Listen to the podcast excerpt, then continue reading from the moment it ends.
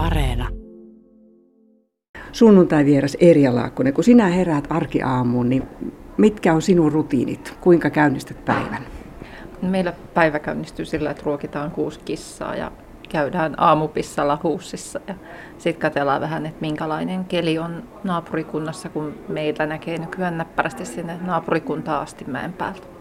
Kun sinä muutit Joensuusta tuonne, missä nyt asustatte Polvijärven suuntaan, niin se oli vähän semmoinen niin kokeilumiete, mutta et sinä ihan oudolla asialla ole, koska olet maaseudun tyttö ja lähtöjäsi.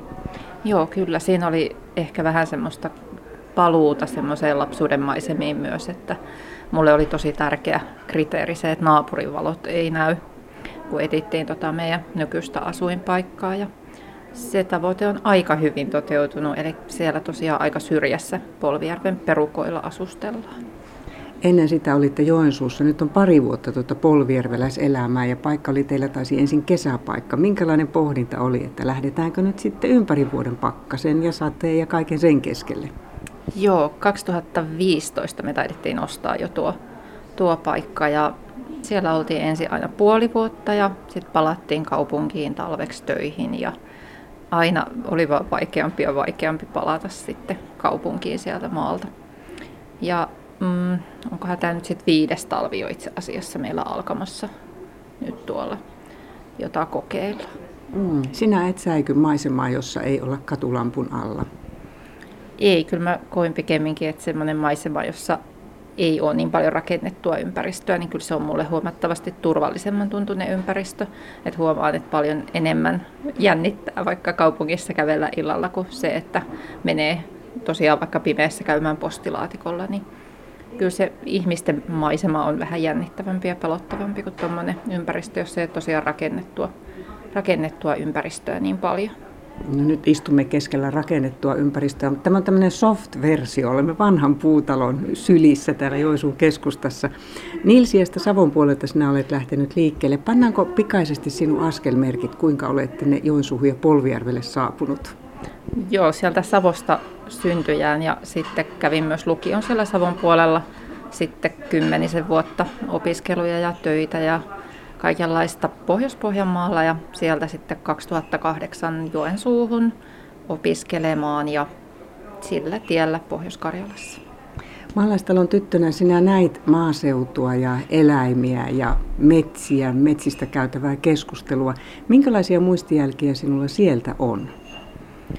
Meillä ei ollut mun lapsuuden perheellä karjaa, mutta tietenkin kavereiden kotona pääsi käymään navetoissa ja tietenkin näki tuotantoeläimiä ja meidän ympärillä oli silloin metsää.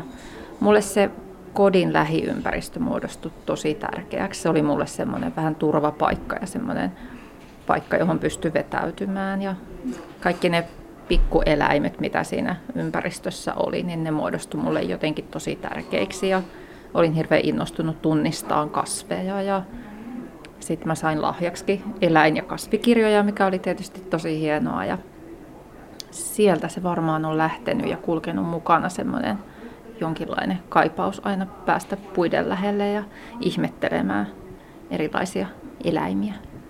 No Pohjanmaalla sinä sitten löysit itsesi jo tuollaisesta kansalaisaktivismin arkisesta toiminnasta. Miten sinusta tuli aktivisti? Miksi et mennyt siihen normiputkeen? Näinhän tämä yhteiskuntamaailma on, mitäpä tätä nyt sen enempää vääntämään. Sinulle alkoi löytyä epäkohtia, joiden eteen on tehtävä jotain.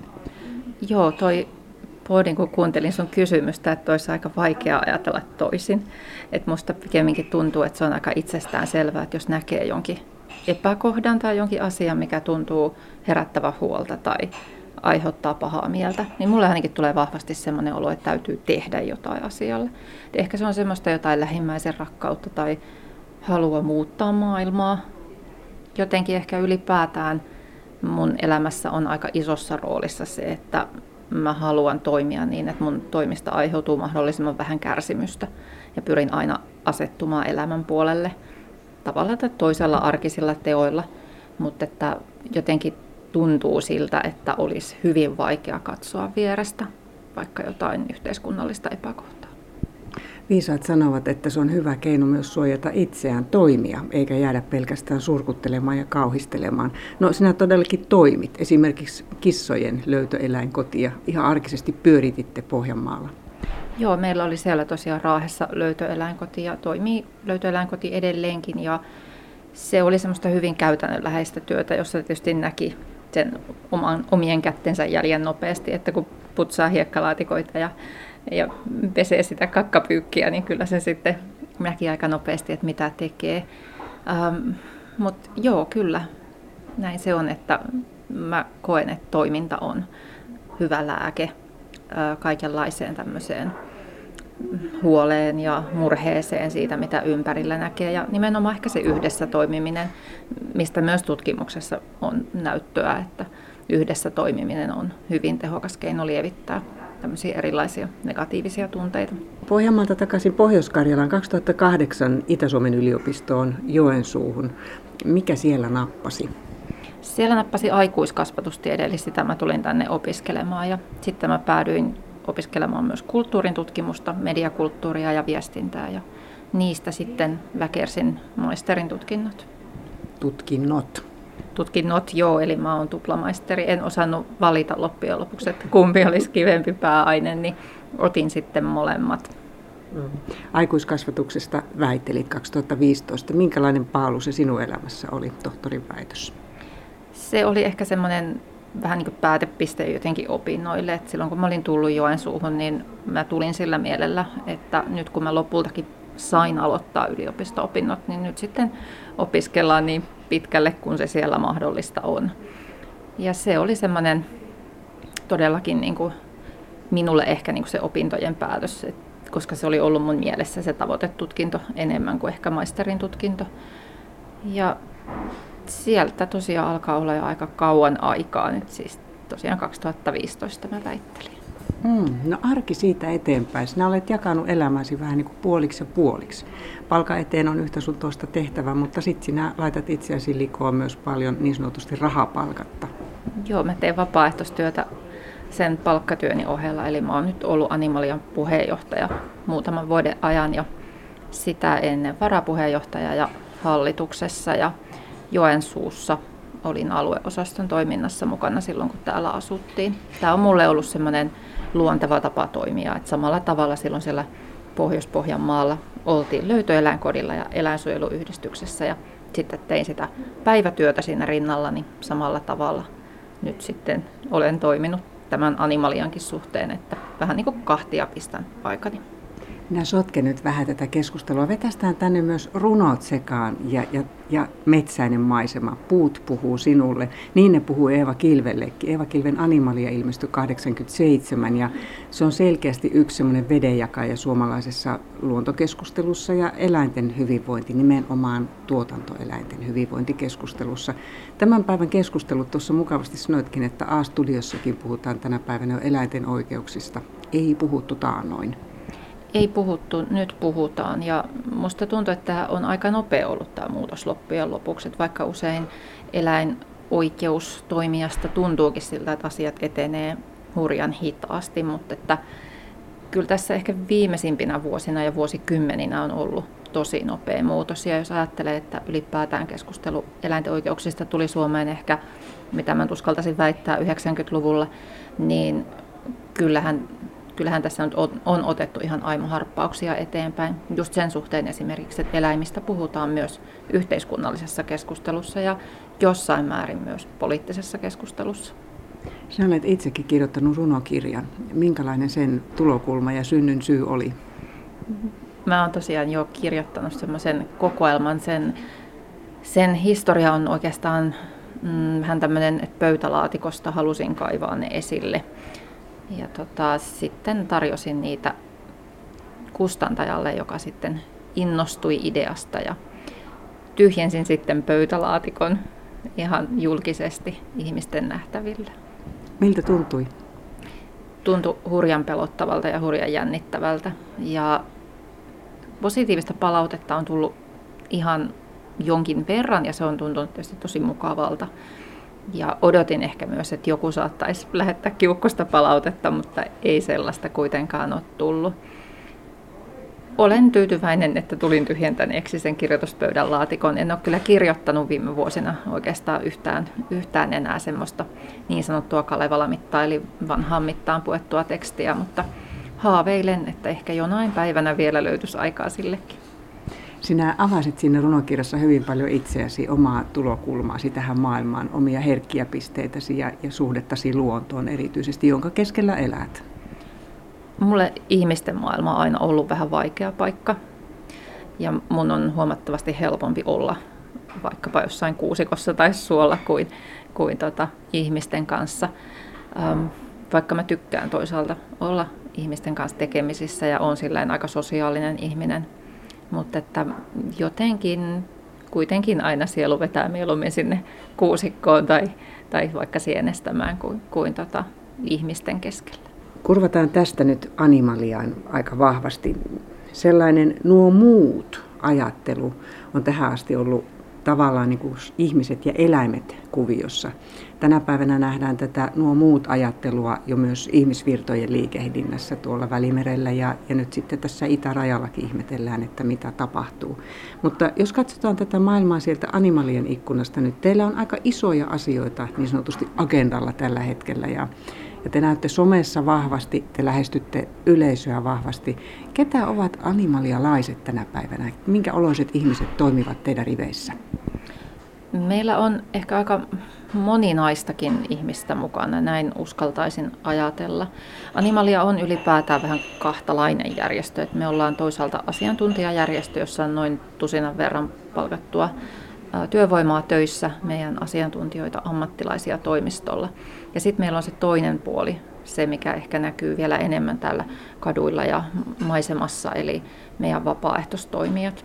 Meillä on alueellista toimintaa ympäri Suomen ja mun oma kokemukseni on, jos ajattelee tämmöisiä vaikka vapaaehtoisten kokoontumisia, valtakunnallisia tapaamisia, niin kyllä siellä on aika eri ikäistä ja eri olosta ihmistä mukana – tavallaan kokisin, että olemme aika moninainen yhteisö. Mikä on animalian paikka suomalaisessa yhteiskunnassa tänä päivänä, 22? Näkisin, että hyvinkin keskeinen. Ylipäätään eläinten oikeuksista keskustellaan tänä päivänä paljon enemmän ja keskustellaan paljon vakavammin ja fiksummin kuin, kuin aiemmin. Ja lisäksi animalia on toimija, joka haluaa myös tuoda yhteiskunnalliseen keskusteluun sellaisia aiheita, joista ei ehkä muuten puhuttaisi.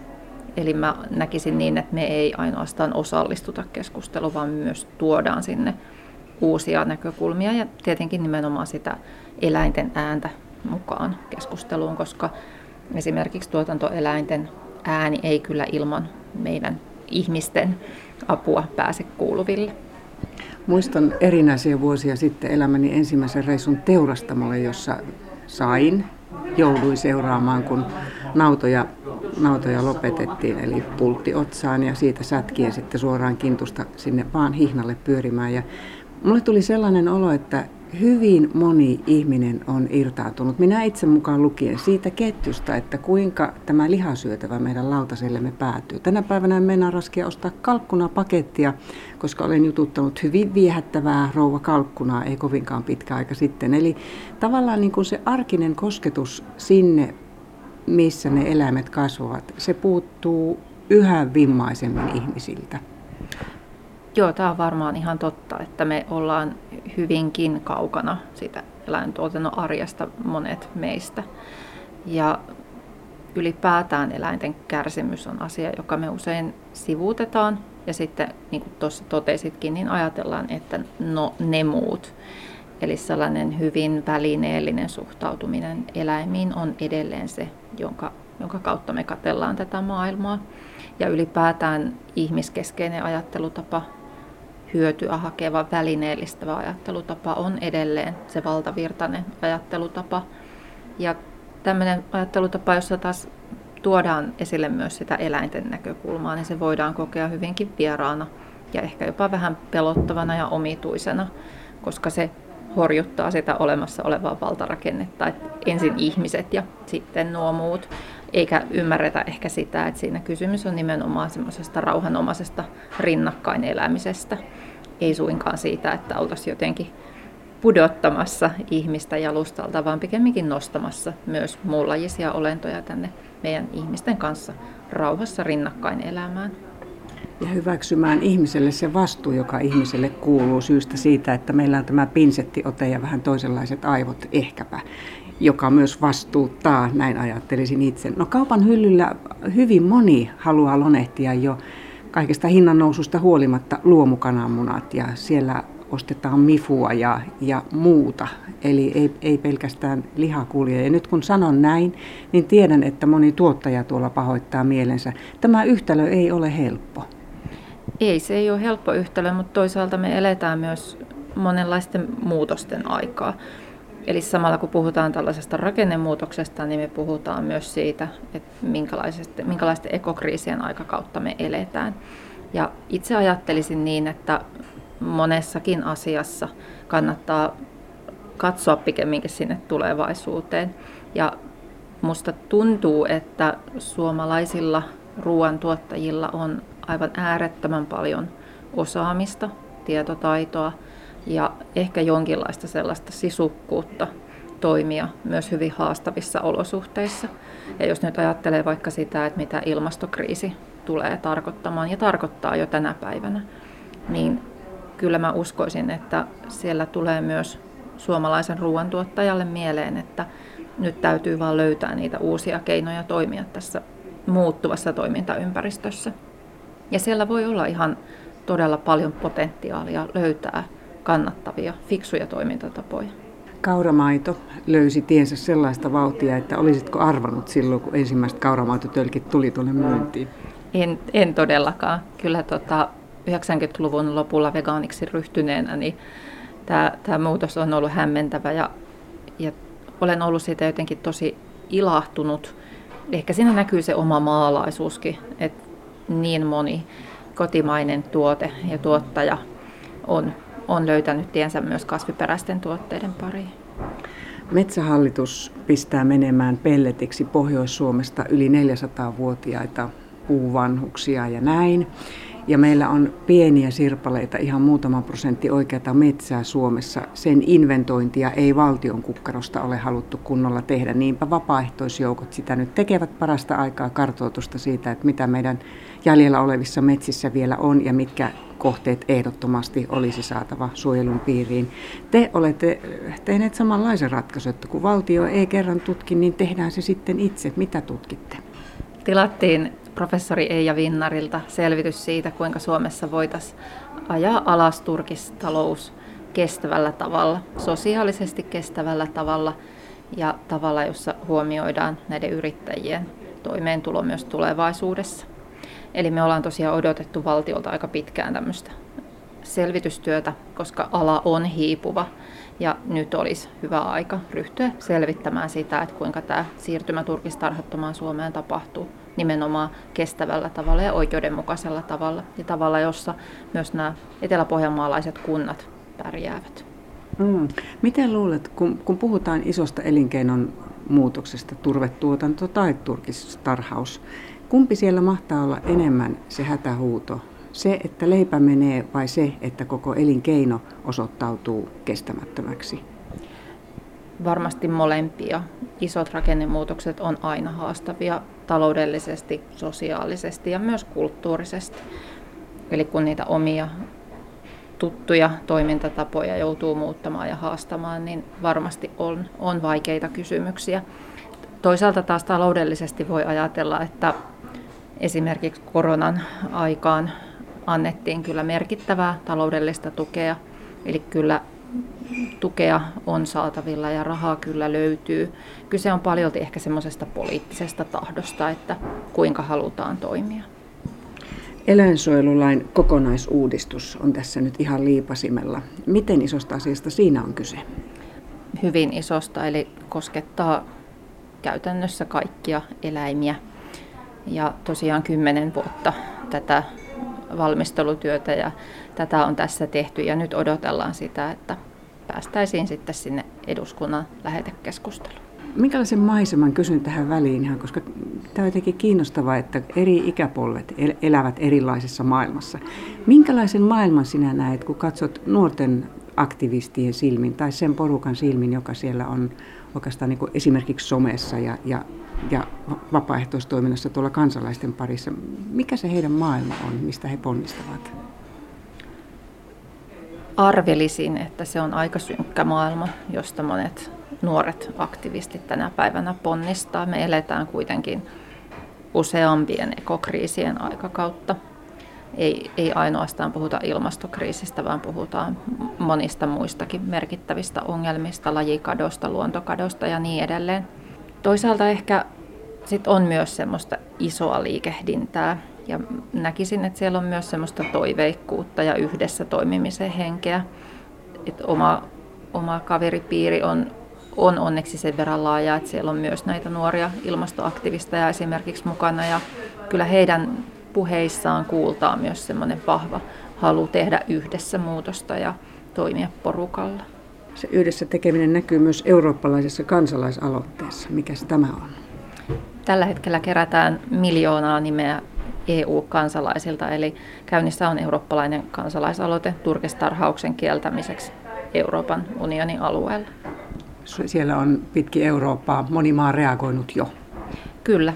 Nyt viimeisimpänä turkistarhauskieltoon päätyi Latvia. Eli nyt voidaan jo sanoa, että yli puolet EU-maista on kieltänyt turkistarhauksen.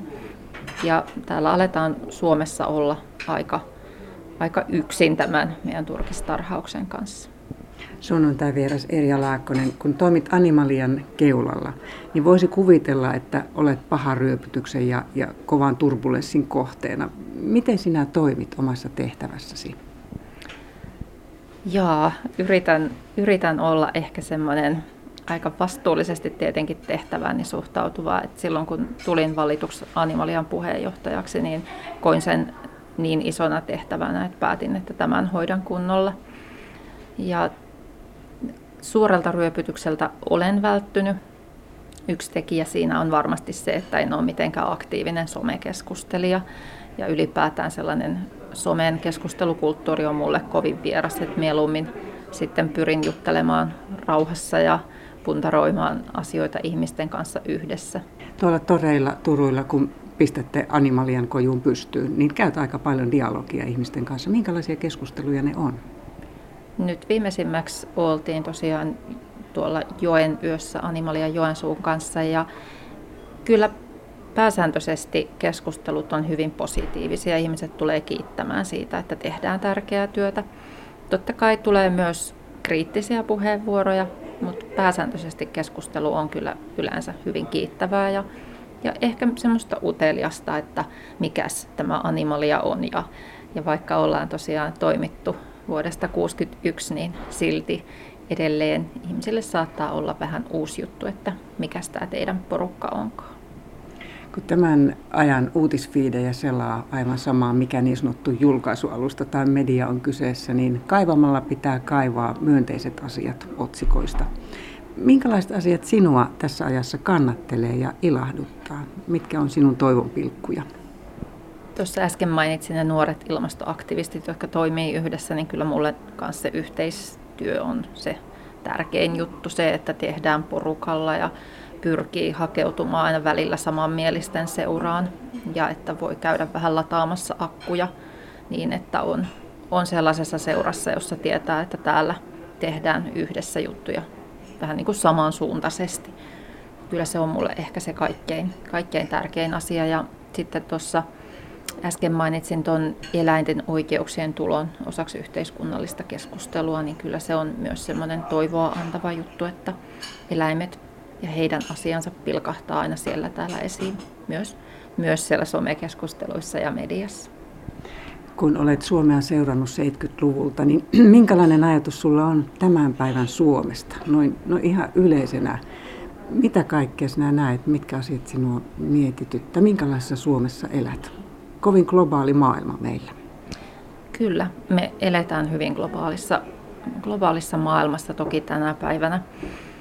Ehkä mä ajattelen, että meillä on, on Suomessa ihan samanlaisia kehityskulkuja kuin muuallakin esimerkiksi Euroopassa. Eli olen hyvin huolissani esimerkiksi semmoisesta voimakkaasta polarisoitumiskehityksestä ja, ja ylipäätään ehkä mielipiteiden jyrkkenemisestä ja eri keskusteluosapuolten ajautumisesta kauemmas toisistaan. Sitten tietenkin huoli pohjoisista havumetsistä on ehkä semmoinen suomalainen asia myös. Et meillä on täällä metsäluontoa, jota nyt tulisi kiireesti suojella. Ainakin ne viimeiset luonnonmetsien rippeet, sillä on tietysti todella, todella kiire. Ja ehkä semmoinen suomalainen mielenlaatu, jos sellaista voi nyt nimetä olevan olemassa, niin ehkä semmoinen jonkinlainen sisukas toiveikkuus meissä kuitenkin elää, että ollaan, ollaan ehkä kansakuntana sellainen, joka, joka pyrkii kyllä löytämään ratkaisuja myös haastavissa tilanteissa ja siinä mielessä ehkä ajattelisin, että tämmöisenä monienkin kriisien aikakautena, niin sieltä me voitaisiin ehkä ammentaa jotain.